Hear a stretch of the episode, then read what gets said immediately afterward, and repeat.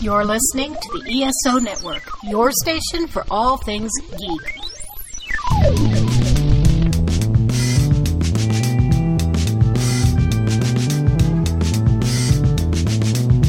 This podcast contains potentially adult language, adult themes, definitely drinking, and possibly sexual context. Listener discretion is advised.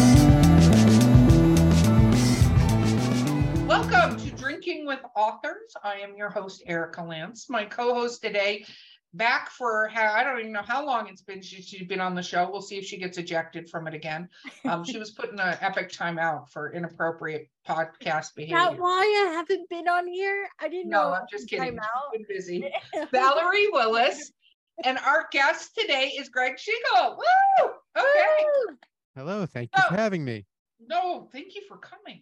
Let's get all of this stuff out of the way. So, first, don't forget you guys are listening right now. So, hit like or subscribe, please. We need that. That tells people that you like us.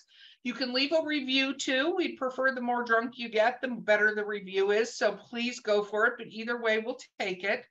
Our sponsor today is Skunk Brothers Spirits. Their coupon code is DWA10 please check them out. They're veteran family owned. They're amazing and their stuff is awesome. And um, if you want to, you can always email us at drinkingwithauthors at gmail.com. We'd love to hear from you if you want to be on the show or if there's an author you'd like us to stock. So let's talk about what we're drinking. So I am drinking Pacific Rim, which is my 70% organic white Riesling. Don't I love that it says this on the fucking price tag that it's 70% organic. Um, but it has a dragon on it. So it's Pacific Rim Sweet Riesling, and it's actually in Washington, which is the same state as Skunk Brothers. They don't make this wine. Don't look for it there. Okay, Val, what are you drinking? Um, it's a margarita wine cocktail, strawberry by Rancho La Gloria. It's whatever I found. It's 13%, 13.9% alcohol. Oh, we're screwed. And I'm Go, go, drinking go, it in, in a giant mug that says, Why am I out of bed? And we're wondering why she was off the podcast. Greg, what are you drinking? I am I am a teetotaler, but I am drinking something in honor of the spirit, a, a Cuban soft drink called Iron Beer, uh, which in Cuba would be pronounced Iromber. Uh, and it's it is a carbonated sweet beverage that I've been trying to figure out how to describe the flavor of it, and I don't know that I can. It's sort of like cream soda and Dr. Pepper and something fruity. Uh, but it's quite Okay. good. But it's you know I I've had other I people have tasted it and not liked it. I'm a fan. Okay, I like it. It's different. It's not something we have. So, for people who don't know you, Greg, can you talk a little bit about what you write? Yes, I am a author illustrator, or in shorthand, a cartoonist. Mhm. So I write and draw uh, graphic novels, and more recently, uh, graphic novel chapter book hybrids. So it's books that have text with illustration and then comic sections within that book. Very, very cool. So, we haven't had a lot of graphic artists and stuff like that on the show. So, this is really neat. So, what is, um, where did you, okay, let's, she's Fine. she's gonna find where she's she she's got so many questions. They're all I hitting do. at the same time. I do. I had so many. So, let's go back to the beginning of when you decided you wanted to be a cartoonist author.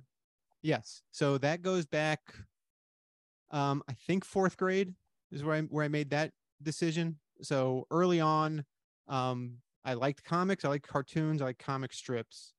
And I genuinely remember and I could be creating memories, but I have a memory of in 4th grade looking at the three options, animation, comic strips and comic books and deciding that animation was too much of drawing the same thing over and over again to create you know every image in a in a sequence and comic strips there wasn't enough room in four panels to tell bigger stories so comic books was where my all my energies went to So I that- love that you were in fourth grade and had this realization. That's Yeah. the best part of everything you just said because I'm trying to. How old was fourth grade? How old is Like fourth 10. grade?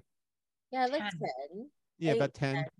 Oh, I still wanted to be an actor when I was in fourth grade. I I rode BMX sport bikes did skateboarding and wanted to do acting. That's where that's where I was at 10. Uh, Now, where were you at at 10? what was I? Um, at- No, let's see. I I was writing stories and composition books, like filling the whole composition books and doodling maps and things. I still have one copy of one that I did, uh, uh but now it's in storage right now because okay, you guys were way better off than I was. Okay. well, the the joke the joke I make at certain school visits is uh, I normally don't take advice from fourth graders, and in hindsight, maybe, you know, that was a that was a young person to be taking life advice from, but I went with it. I think, hey, I think it's great because I think when we're younger, I mean, there there is learning and deciding what you want to be when you grow up, and you can change that many, many times. I'm a firm believer you can keep deciding what you want to be when you grow up over and over again. But I think some of our more creative passion things happen when we're younger. And then we get told that that's not a real thing and that you have to get a real job. Yeah. And a lot of times it is a real thing. You just have to show your kids what surviving on that kind of job looks like. Not that you can't do it, but do you, if you want a gigantic mansion, maybe being a comic book artist is not going to be that thing. It's a different. It is a different kind of job. It's closer to being an actor or a musician or a comedian or or something than, uh, doctor or lawyer or business executive. To quote that song. Yeah, but if you have a lot of fun doing it, that's what's going to make life fun for you. Not, I have this horrible job so I can afford to buy these things that I don't get to spend any time doing. Right. Because I have a horrible job. Like it's Yeah. that vicious circle. So Yeah. let's talk about the first thing that you like published. What was the first thing you published? So early on, well, the first thing I did professionally was I I drew some comics for Marvel Comics in the late '90s. Ooh, Um, what did you draw? Uh, there was a series called What If, which now is a TV show. Oh um, yeah. But I did I drew three issues of What If near the end of its run. Uh, interesting enough, issues that now have much more global uh, knowledge. So the first issue I ever drew was What if the Impossible Man, who's a Fantastic Four villain, uh, had acquired the Infinity Gauntlet, which is now a star of major motion pictures. So it was a riff on the Infinity Gauntlet storyline. Um, the second one was What if Tony Stark was the master of the mystic arts? Oh. Um, yeah. And then the last one was a, it was actually the last issue of the series was uh, extrapolating on the story, the Secret Wars story from 1985. Uh, and it was what if all the heroes were stuck on that planet where they were fighting the Secret Wars? Uh, and those are fun. I mean, I got to draw all the Marvel heroes. Um, and then I worked at Marvel Comics for two and a half years. I was a- an assistant editor there. Uh, so I, I was on the other side of the of the table. Um, yeah. And then in 2014, I self published my first graphic novel, which is back on the shelf there, that blue cover, although the original one wasn't that blue cover. And that was uh, part of a series called Pix, which was a graphic novel series about a teenage superhero who believes that she's a fairy princess. Um, and people have trouble believing whether she's telling the truth or not. They they know she has power. She flies around. She she obviously has, but when she starts talking fairy princess stuff, people think she's gone a bridge too far. Interesting. I love it. I love it. What made you decide to self-publish versus because you were kind of in the realm, the Yeah. comic book realm, you were there, you'd done some writing. A lot of people would be like, I have made it, you know. But Right. what made you decide to go Well, the other route? so the stuff I had done at Marvel freelance was drawing. I hadn't written anything um, outside of as an assistant editor. I would answer the letters in the back of the comics. So we do the letters pages, and you'd Oh, write fun responses to those. Um, but I, growing up reading comics, I loved Marvel and DC comics, but I also, in the late '80s, early '90s, there was a bigger boom of independent creators making their own thing uh-huh. um, and I sort of saw that that was the path. Like uh, back in that time, it has changed significantly in in 25 years.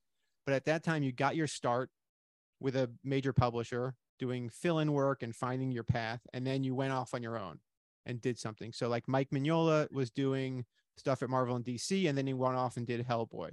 Uh, the creators at Image Comics had done stuff at Marvel and DC and went and formed Image Comics. Um, and then also folks like Jeff Smith and Terry Moore uh, and Linda Medley were doing their self-published books and getting their own traction. And the appeal there was you owned your material, as opposed to anything you created for Marvel or DC belonged to them forever, and they make all the money, and you watch the movies get made. Uh, so it was always this idea of, of having seen other people, you know, people ahead of me, you know, generations ahead of me, do this thing where they earn their their stripes and then go off on their own. Um, that was always this idea in my head of self-publishing is the ultimate goal and the goal beyond that would have been so successful self-publishing that i could publish other people's work but you know best laid plans but it was always it was always the idea to to chart my own course. I grew up in a family of entrepreneurs so there was also that spirit of make your own thing own your own thing. Uh and and that's and outside of that so i was i left marvel in 2000 and in 99 i was very keen on doing kids comics for kids and doing original graphic novel material. And at that time marvel wasn't doing that just wasn't a thing they were interested in. Uh and i could see the the beginnings of the book market and comics growing there. So, and I'd seen some people pull it off. Jimmy Gownley with Amelia Rules had gotten a, a good deal of success in the early, I guess, yeah, early to mid 2000s. Um, Mark Crilley with a series called Akiko. So these things were starting. They weren't nearly what they are now, um, but they were starting. And I thought, well, I want to do this kind of work. And that's not happening at the major comic book superhero publishers.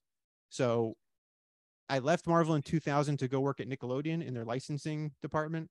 Mhm. Uh, and that sort of took me a little off course. And I did a lot of license publishing work, drawing SpongeBob SquarePants and uh, Invader Zim and all kinds of other Jimmy Neutron. Uh, and that taught me a lot about just how the rest of another area of publishing, license publishing, and I earned more money doing that than I did making comics. So once I stored up, you know, saved up enough money, uh, I thought, all right, I'm gonna take this money and self-publish. And I wanted to do it before I turned 40. So those, those were the goals. And I did the first one, uh, yeah, before I turned 40. That's Very amazing. cool. And so how many have you done now? Uh, of the graphic novels, I did two. So I did the first one on my own. Then the second one, uh, Image Comics picked me up and did a re uh, reprinting of the first book and published the second book.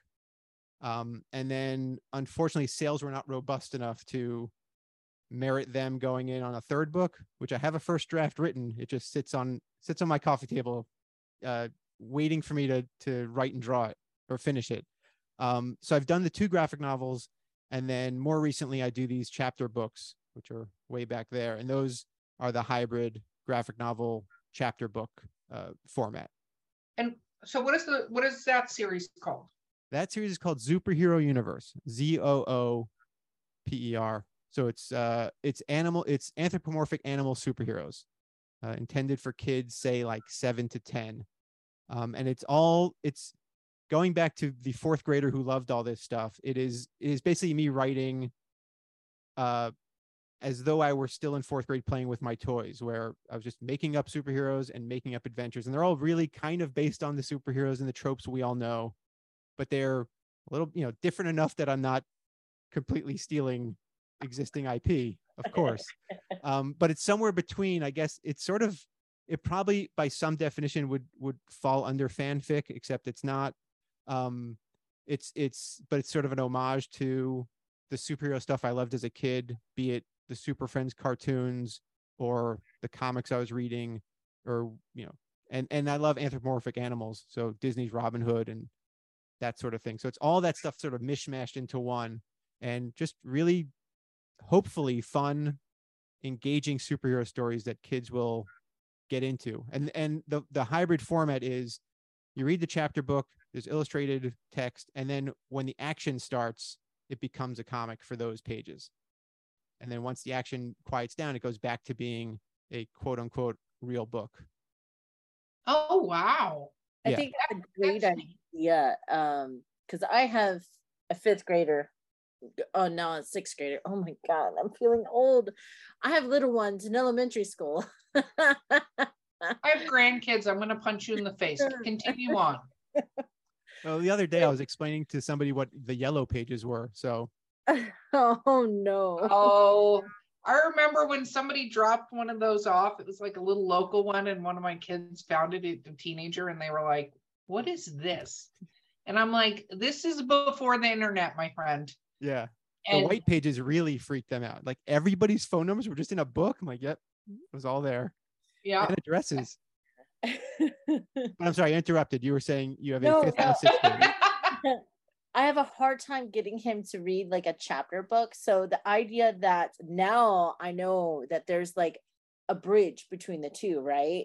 And that's something I think librarians and schools teachers can can really appreciate is that there are more materials where they can give them graphic novels to get them in the habit of wanting to engage in a book and engage in, in reading but the idea that you've given them a bridge between the two realms right? Because right now their options are graphic novel or a chapter book with a picture here and there. And instead you've incorporated it as part of telling the story no different from the comic expectation but with all the benefits of a, a short novel uh, essentially.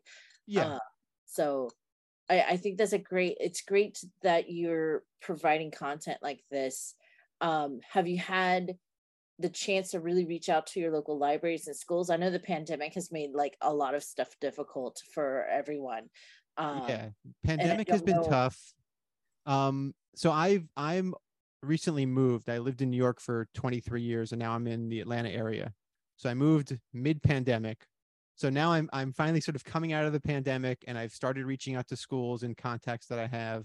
Um, I met you all at ALA. So I, I went to ALA to show stuff and and which is tough because in ALA they put the graphic novelist so far in the back of the oh yeah. giant convention center that like thank you for getting out there and and handing your card out because we're we're we're alone we're alone out there. Um but yeah i'm i'm making i'm i'm working on making those inroads and and sort of trumpeting this format which i'm i'm very committed to uh, for better or worse. I wrote a book in 2018 i wrote a manuscript for a, a hybrid novel and got an agent with it and was shopping it around and just it didn't it didn't go and th- that was also anthropomorphic but it was animals pro wrestling um and i was very excited about it and it just didn't and then the pandemic hit and yeah things things imploded I, I think a lot of companies imploded conventions imploded everything Yeah. imploded yeah, yeah. No, that's true.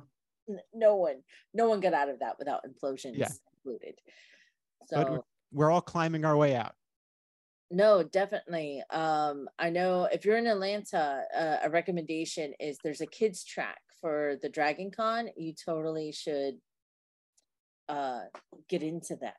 Take note, sir. i i i was too late to apply for dragon con this past year um but it's on my radar for next year and then this coming weekend i don't i i don't know when this will be released but this coming weekend is the decatur book festival so i'm going to go there and sort of just see what's happening um There you go. yeah Very Um, true. and I'm always telling people that my as as someone who writes as well, I'm like I write I write straight to my audience, but when it comes to kids books, uh, you have to write to the parents, the librarians, and then hope that it still gets to your audience that you intend it to. Ha- what things are you implying um, or doing to kind of convey or make sure that you're meeting those requirements? the requirements of of like appealing to a parent and or a, or a librarian Yeah. so on the librarian track i think the format is the most compelling thing so this this idea that this book carries both comics and text um so i try and make that clear on that end and for a parent what i try to explain is that um that these if if a kid likes superheroes basically if your if your kid likes these marvel movies or these these cartoons that these books are for them and it's reading so it's it is a it's like a direct line. You know when i was a kid i loved superhero cartoons and that led me to comics and i think that's the case for a lot of kids that grew up in the 1980s you'd either watch a gi joe cartoon and that would lead you to the gi joe comics or super friends or spider-man and his amazing friends and you wanted more of it and you got more of it in comics. It's a little different now because there's so much media with superheroes in it um, so you don't have to go to comics. But I I know enough parents that sort of think all my kid does is watch this stuff, So I try to appeal to the well, this is like that, but it is reading and it's different and it's not, you know, the mega Marvel thing, but it's still kind of in that spirit. Um, I think it's more kid friendly because it's not as as it's not trying so hard to appeal to an adult audience the way uh, the movies and TV shows do. Yeah, no, that makes sense. So, what, oh my God, what was my question? When you started getting into chapter books, like the writing of that being different, like where, how was that sort of the transition from even a graphic novel? Because a graphic novel is kind of like a comic book in a way, Yes. right? Doesn't have quite the um, written content that a chapter book. So, what was that like? So with the the graphic novels I did, I I consider them middle grade graphic novels. So I think of them as being like fourth grade to ninth grade thereabouts. Mhm. Um, so for the chapter books, I mean, I read a lot of chapter books before I started. So I did a lot of the the research of reading other people's chapter books, and I got a sense of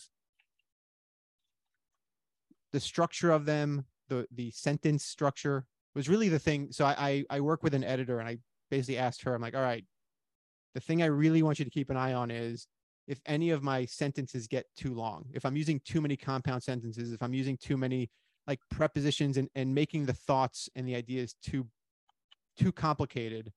And I Uh-huh. check it myself, like when I do a re a reread, if I see a sentence that is maybe has a couple of commas in there, I'm like, all right, let's turn this into smaller sentences. So it's more, you know, the the ideas and stuff aren't there's no talking down, but it's writing it so it's it's maybe a little easier to read. Um, there have been some cases where I have a joke that I'm not sure if the joke would fly. Um, in one of the books, I make a reference to a MacGuffin, and there was some some thinking of like, do I put this word in there? And then through conversation with friends, they're like, well, you can teach a kid what a MacGuffin is, and I said, perfect, so it's in there. Um, it's just like the red herring and the Scrappy Doo or the the young Scooby Doo's. There was he's like, I know who it is. It was red herring, and and it's the teaching them it's it's a misleader. yeah so so you know it's the sort of thing where like if i know i'm going to use a concept that's maybe a grown-up concept i try and figure out a way to make it palatable or digestible or understandable to uh, basically my nephew Mhm. who when i started writing these was eight so that's sort of who you keep in mind is will this kid get it kind of a thing Well, and I think that's neat. I, and I love that you said you have an editor. That's always, as, as people in publishing, we always go, you have an editor. That's fantastic. and she and she and she does me a great service because she charges me so little and it's um i i want these books to make more money just so i can give her more money because uh it's so helpful to have somebody else look at a thing and read it So are they, they're all self-published. How did you go about doing that? so these books i do through amazon uh kdp uh kindle direct publishing or yeah. Um which from having heard past episodes i know you guys know what it is but if the listeners don't it's amazon's self-publishing uh platform print on demand Mhm. Um, I had spoken to another creator who does very well on there, and we we did like a one hour Zoom session last year where he told me almost everything he does. I I don't know his keywords. I don't know some of his other whatever he's doing, but he basically said like this is what I do and this is how I do it. Uh, and I've tried to replicate that step by step, but I've not achieved his uh, rankings as yet. Uh, but it's also our content is different. So he's he does stuff that's closer to Wimpy Kid sort of format of of you know lead kid being jokey kind Yeah. of a thing, and I, I'm going a, a little different direction, um, adventure stories. So it's it's more a case of trying to find the audience. But I use Amazon KDP, and so far I I enjoy the process of it. I mean, the overhead can't be beat. Um, having self-published before and printed up 1,500 copies of a book and had those in an apartment in New York, Oh, this is way easier than that. oh, sir. Yeah, No, no, no, print on demand, sir. Good sir. Print on demand. it's great. Um, and I and they're black and white books, so so that they're easy to produce. You know, the my original plan was to produce a book every two months. Um, things have thrown that off, and then I have to do freelance work to earn my living. So the gaps between books is a little longer, but I've put out four so far in the past year, and I have two more. Uh, one is in the outline stage, and the other one I, I know which characters I want to use. Yeah. So I have there's a plan in place, and now I just need the the world to catch up with them. So um, I'm you know it's constantly hustling for reviews and hustling for copies to sell, and you know I tried I I did a a month of Amazon ads, which hit and miss, uh, and just it's it's a real experiment. You keep trying a new thing every now and again and seeing how it moves the needle, if it moves the needle. Uh, Yep. I recently achieved 25 reviews on the first book in the series. Nice. Thank you. Uh, I don't know if it's done anything yet, but I hit that 25 mark, which I was told was the threshold. Uh, Yeah, Uh, it's definitely it's one of the threshold. That's the thing. There's all these different thresholds, all these different metrics and stuff. But we have to take a quick break and we will be right back with drinking with authors.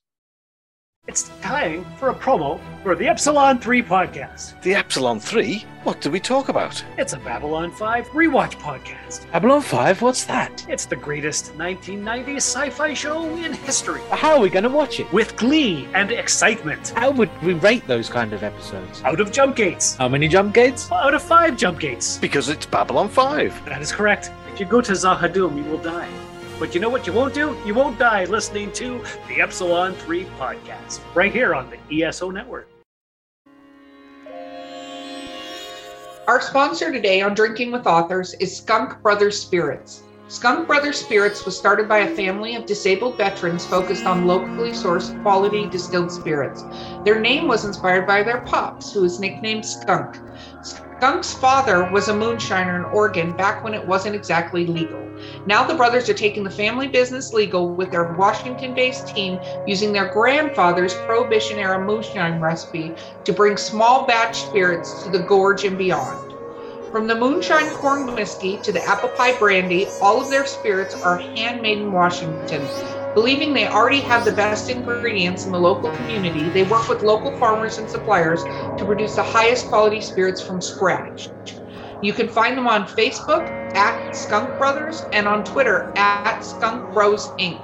Or visit their site www.skunkbrotherspirits.com and use coupon code DWA10 at checkout to reap 10% off your order.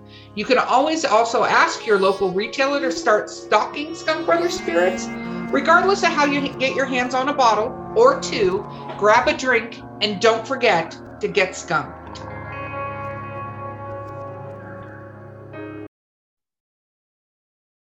Okay, we're back. We are talking about self-publishing. Let's talk about um reviews. So you how has the review do you read your reviews?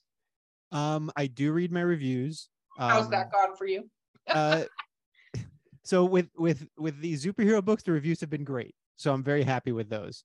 Um, I've definitely had situations in the past where I read a review that I uh, very much disagree with, and you just have to take it. What's the expression? If you read the good reviews, you have to read the bad reviews. Mhm. So you read Yeah. them all, and um, you you sit with them. I I I tr- I don't check Goodreads very much. That's the one I I tend to avoid, um, just because there are some reviews where you go, why why did you even do do that? Like there's a review from some there, there's like a review that says like, well, this book isn't for me. I'm I'm in my 60s, but and it's like then why are you reviewing it if you know it's not like don't ruin my my average rating.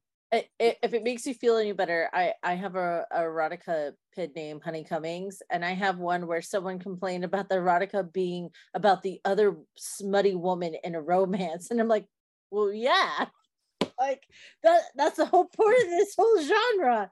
Um, Yeah.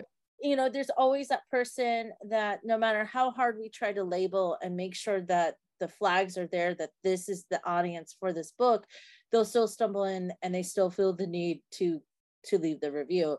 I also tell people that you kind of have to to take it they're not necessarily a reflection for you. Like if you were a reader and you're like, "Hey, I like really smutty books," and that's their complaint, you're going to buy the book based off of what that one star said because yes, that's the book I'm looking for um but every once in a while you know you get you get that one review and it complains about something you did intentionally Yeah. uh, congratulations, you did a great job to the point that someone felt passionate and noticed something you put in. Um, Yeah. So I Yeah, try it- to talk to to my authors all the time. I'm like, baby, it's okay. It's just one. You still have a 4.8 star review rate going. You are Yeah. fine. Yeah, the the only time there were two reviews that I had a, a real reaction to. One was on my graphic novel. Somebody left a one star review, and their problem was that it was self published. Like that was their issue. It's like this book is self published. It says this, but that's just the name he uses for self publishing. I was like, all right, well, that's not anything. Well, welcome to being a troll. Nobody's going to care. yeah. So for that, in my newsletter, I asked my my newsletter people, like, listen, nobody respond to this review, but if you can leave reviews to get the numbers back up, and it worked. Like, you know, 15 or so people went in and just clicked five stars and it it it got the average back to something You above always remind them to leave a review every so often. Yeah. It- and it's so sweet because my newsletter people will reply to those reminders. I'm so sorry, I forgot to do this last time. yeah. They're No, really it's, it's it's a it's it's one of the headers in the newsletter is like remember folks and there's a link there and it's it's a constant you get tired of doing it because you feel like how many times do you have to ask these people? But you, you just keep doing it because it's it's a copy paste you just keep that you keep ringing that bell. Um the other review was somebody had reviewed my first graphic novel when it was self-published very positively and said like it's going to image comics. I can't see it. Wait to see what happens next. And I actually sent that person an advanced copy of the second book.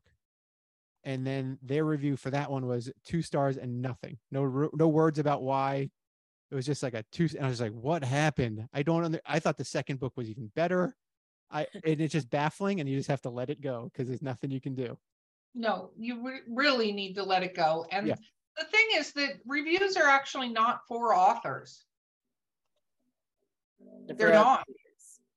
yeah it's it's a it's an unfortunate thing that the reviews and those algorithms are all you know and and social media all that stuff sort of feeds into instead of just being able to write and draw and create a thing and let marketing people handle it Yeah, that's not how it is anymore. So no. we're, we're- you know as as somebody that doesn't particularly love being the product like you want the book to be the product it's it's still a constant readjustment and relearning and go okay i'll put on a necktie let's go let's go out in We're doing this public and crazy do these podcast. things yeah Excuse me, let's talk about conventions. yes Because we met you at a convention. So what conventions have you been doing? Um, I used to do a lot more comic book conventions. Um, in the in the early 2000s, um, I used to do a Comic Con in San Diego, uh, Heroes Con in Charlotte, and then as I kept doing more and more kids stuff, as opposed to the mainstream Marvel DC stuff, I could sense a, a shift in the interest level of people attending your bigger Comic Cons versus what I was trying to do, which is sell books to younger readers. So I was making the shift towards book festivals and school and library visits. And I was starting to get ahead of steam 2017, 2018, 2019. And then all the steam went out of the engine and now I've moved. So now I'm trying to get that sort of momentum back. Uh, some of the, my favorite shows I did were um, the Princeton Children's Book Festival was incredible. Uh, I don't know if you guys have heard of that one but Mm-mm. it's it's anytime I've done an event that's run by a library that partners with an independent bookstore, those are the best Mhm. because you just get to show up. You get to show up as an author. They've ordered the books. The books are there waiting for you. Um, the the event is free for people to attend. It's run by the library. It's all super efficient, and you just meet people who want to read and buy stuff for their kids. And at the Princeton Book Festival, I had the two Pix books out, and I think Princeton is is a pretty well off area as well, so that helped. But people weren't asking how much the book was. Like, oh, it's a graphic novel. We'll take both, and it was the easiest day of selling books I've ever had. Um, and there were some others in in sort of the New York area. Chappaqua did one. Uh, and any of those, anytime a library partnered with a bookstore, just the energy and the spirit of it was so lovely. Um, similarly, visiting schools, there's something I, I really enjoy that. I enjoy engaging with the kids. I do a presentation. Um, there's some like there's there's some back and forth with the kids where I take suggestions and do like some drawing for them. Uh, and that's fun and that gets kids engaged. Sometimes they buy books, sometimes they don't, but it's that outreach that I prefer doing that now than sitting at a table at a Comic Con and waiting for people to deem what's on my table worth worth their time. Which it sounds like I'm I'm shitting on comic fans, and some of them I might be. Uh, but I've I've definitely been at conventions where I'm next to somebody doing quote unquote grown up content, and you would think you know, and I'm there with like SpongeBob comics. I worked on SpongeBob comics for a bunch of years, and just nobody regards those as anything of. I shouldn't say nobody. Comic book fans, traditional comic book fans, do not regard those as a thing worth their time. Whereas Yeah. people that love SpongeBob, which there are more of those, um, and they they go nuts. So it's it's really at a certain point I realized, oh, I have to find the people that want what I'm doing, uh, and and not. I, I don't need the cachet of.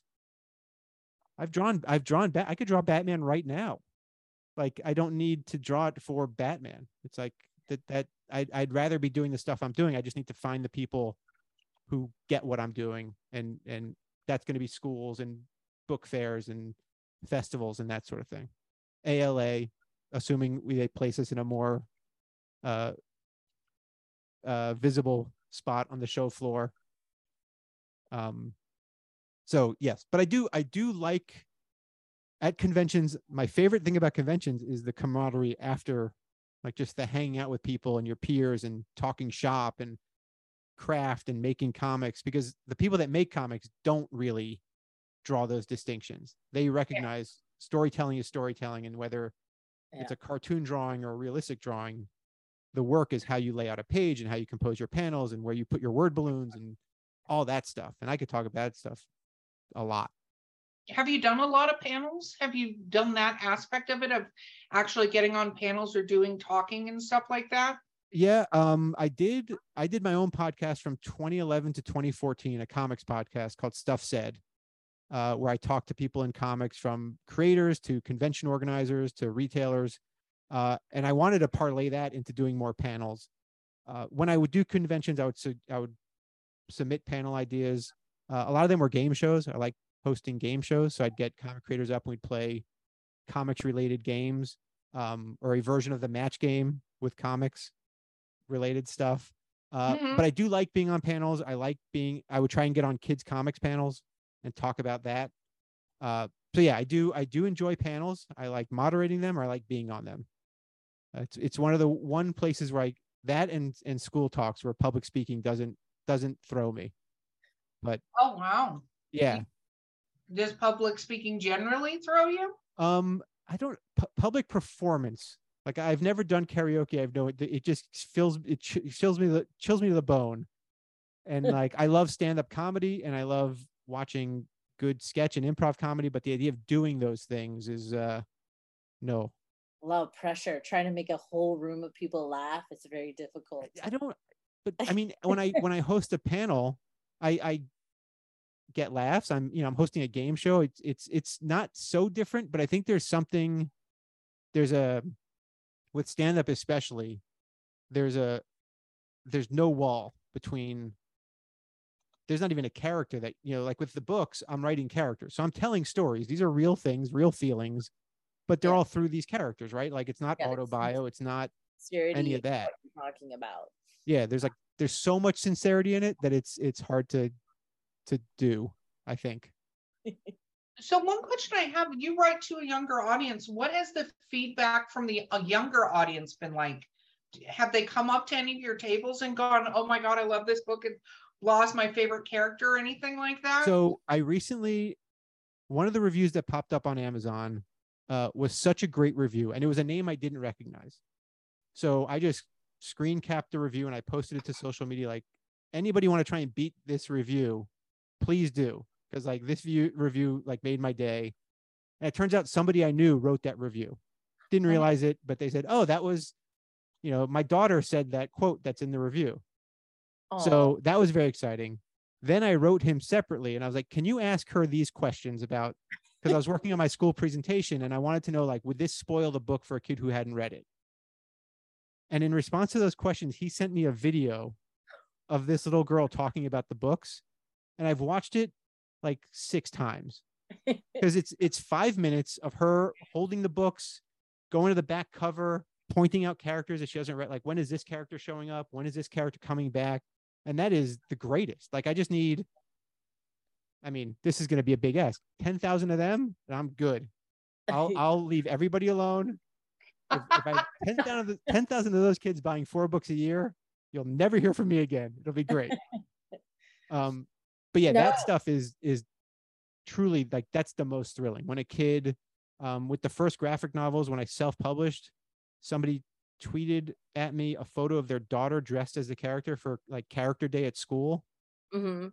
and you can't beat it. I mean, that's Oh. the best. uh I have a friend who's also a children's book author, and my little one is all about the Grumbler and stuff. So I heard she was going to be at a, a Sylvan Learning Center for Kids. So we showed up unannounced, and she goes, "Oh my god, I didn't expect to see like someone I knew here." And he went around and picked up one copy of each of her books, and then took the pile, sat next to her, and he put his little hands on there and looked at her, and he goes, "Um." I'm going to read and review these right now for you. and just started. And, and to this day, that was like two years ago. She's like, I still like that memory. And the same thing. There's something about connecting with your audience. And I can't, kids are so open. They're open books. So it's not like you fear them filtering their answer or response. Not like Yes. when I get reviews from uh, other people and adults a kid when they they give you their feedback you know that that is as honest as that feedback will ever get and it's absolutely pure. I mean, to go to go to a previous question about conventions and a previous question about appealing to parents, I've definitely been to conventions with my fellow kids comic creators, and the kid is clearly locked into something on any Yeah. of our tables, and the parent is not paying enough attention, and the kid is holding the book and looking through it. It's like, all right, this kid wants this book without even asking for, and the, and the parent typically says, "Hey, bud, come look at this, Spider Man. Hey, bud," and it's it's this thing of like you want your kid to like the thing you like, and I Mhm. get it, but kids gonna find their thing. Like it's just gonna happen. That Um, is kind of epic, though. You've had people cosplay as the characters. It's.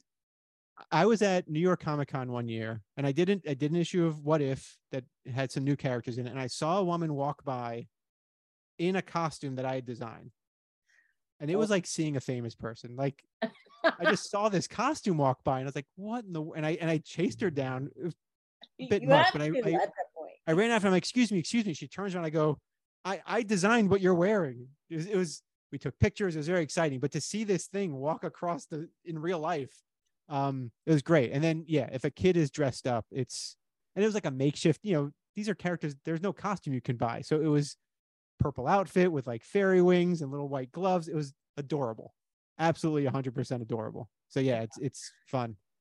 That's very cool. What about um? Oh my gosh, I almost just lost it. oh, Um, you almost pulled a bell. You're not helping. You're the opposite of help. What that's what you're doing. Where do you come up with the characters? What made you come up with these characters for this? Um, so with Zooperhero Universe, that came out of I again, I've always loved anthropomorphic stuff. As a kid, there was an issue of a comic called Captain Carrot and His Amazing Zoo Crew, which was a DC property of animal superheroes. And I I can remember buying this comic from a newsstand when I was seven or eight years old on our way to my grandparents' house. And it had these characters meeting a group called the Just a Lot of Animals, which were animal versions of the Justice League. Super Squirrel, Bat Mouse. There was a Flash that was a turtle, a rabbit that was Wonder Woman. And I just, as a little kid, I was just, lo- I mean, this was like Mickey Mouse and Donald Duck meeting superheroes and just all being mashed together. And it was, it was everything. Um, so I think that imprinted very early, that idea of animal superheroes. And I've always liked that idea. Um, so I think it was probably four years ago or so. I just started a sketchbook of designing animal superheroes. I had this idea for a series of animal superhero books they weren't these chapter books that I've made now. The, the format was a little different, but I had this notion of animal superheroes for kids. This is the way to go. And I just started designing characters. I started saying, all right, what would my version of Superman be? What would my version of Captain America be? And I found the animals and I came up with a lot of names that I liked. Some of them are punny, some of them aren't. Um, and in the pandemic, my sort of test runs for KDP was coloring books So the first coloring book I did was called Unique Corns, which was a series of non-horse unicorns. Uh, and I gave those clever names and wrote little descriptions of what each unique corns deal was and like what their magic was or whatever. And then the next one was, well, I've created now 28 animal superheroes and supervillains. So I put those together as a as a coloring book and I put that out first. Um maybe March of 2021, something like that. Uh and then and then the ideas started to bubble up of like, okay, what what can I now that I have these characters, now that they exist, what can I do? And in the format of the hybrid, which I liked, and then the chapter, like it all sort of came together as like, all right, this I can do this on my own and and make a run with it. So uh the characters all came from you know existing archetypes. So a speedster, an aquatic hero, a warrior woman, um, a, a vigilante, a knight, you know, all those, uh, a strategist, an armored character. Like once you know the the basic beats of of hero superhero dumb, it's just it's plugging in those um slots. That's the word I'm looking for. Yeah, and I'm drinking soda. We're going to use quotations on that soda that Yeah. you're drinking. Well, and the personalities of these characters, did you base them on anybody in your real life or? Um, not entirely. They're the these characters, the su- the superhero characters are very much sort of idealized superhero characters. They have personality traits. So, for example, my speedster, Quick Fast, the Fleet Fox, like her whole deal is she's just she's so confident because she's she's you know the premise of her book is she doesn't think she needs to be a part of any team because she's so fast she could be in three places at once. So, you know, it's just a matter of like, okay, confidence. Let's let's approach it with that. So it's not really based on any specific person, but it's based on the personality trait of overconfidence. And by the end of the book, she learns that you can't do everything by yourself, and we learned something at the end of it. Um, with my my hero sidekick thing, uh, I made them siblings, so it's it's sort of a dynamic of of siblings where it's an older brother, younger sister, and they're kind of ribbing each other. I mean, that's based on siblings, right? It's not necessarily based on my relationship with my brothers, but it's based on just that dynamic. Uh, the stuff in Pix is probably a little more based on people I know or parts of myself. Mhm. So Pix has some friends and their their personalities are like two sides of my own. One is more sort of outgoing and bodacious, and the other one is more sort of thoughtful and considerate. And I sort of split that and made two separate characters out of it. And those are those are her best friends, and they give her feedback and advice and that sort of thing. Uh, I I am I'm more and more flirting with taking a real real life experience and more directly creating a story out of it. Um, there are some books in the wings where I have outlines and I have notes and stuff that are more slice of life, not quite autobio, but I, I've heard the, the term Roman à clef, where it's like a version of your story. So I have a few Yeah. of those that are cooking. Um, but those those again, much like stand up, you lose some veneer, right? You lose some of that that armor that you use to disguise your story. So the second you start telling a story about a 12 year old boy going to middle school, then it's like, well, you were once a 12 year old boy, but I was never a super fast fox. So there's there's that kind of a thing. Um, so I think everything, all the stuff I write is, is certainly based on experiences I've had, but th- I can't point to say Wonder Bear is based on this uncle. Like that's not. I don't do that direct translation. Very cool. Okay, Val, I'm going to give you the final question. Ooh, I Don't get the final screw it up. Okay, okay. Out of all the superheroes you've made, which one is your personal favorite Hmm. and why? Mm. Okay, that's a good. That's that's Good luck picking your favorite child. yeah. I mean, it's it, what. So my my my brain immediately bounced around, and it went to the beginning. So like very early on, a lot of the superheroes I created were based on toys I played with. So I played with a lot of GI Joe toys, and I would instead of playing with them as the GI Joes they were, I'd turn them into superheroes. Um, and my sketchbooks from elementary school through high school are just filled with these drawings. Um, and one of them was a character named Rescue who was a speedster. You'd think I was obsessed with speedsters. It it just happens to be what I keep bringing up. But um, I think that's a character that sort of embodies in so many ways the youthful sort of exuberance of superheroes. Like he was just he was a speedster. His name was Rescue because he was based on a GI Joe character named Lifeline, and Lifeline had the word rescue on his leg, and he was a paramedic. So Rescue's colors were red and white, and he had like a red cross symbol on, and it's just yeah. I'm gonna say for the purposes of this conversation, he's my favorite. It's a character I'll probably never use anywhere. Um, but that was like maybe the fourth or fifth character created after like the first one was a guy named Bubble Man, and they sort of go from there. But Rescue was was yeah, I'm gonna go with Rescue. Stuck with you the And- longest.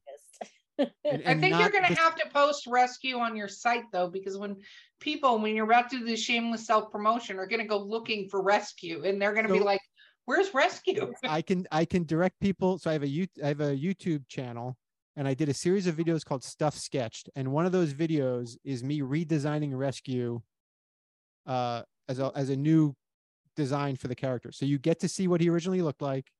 You will see the original Lifeline action figure from GI Joe. I tell the whole story in, in like 13 minutes or whatever it is.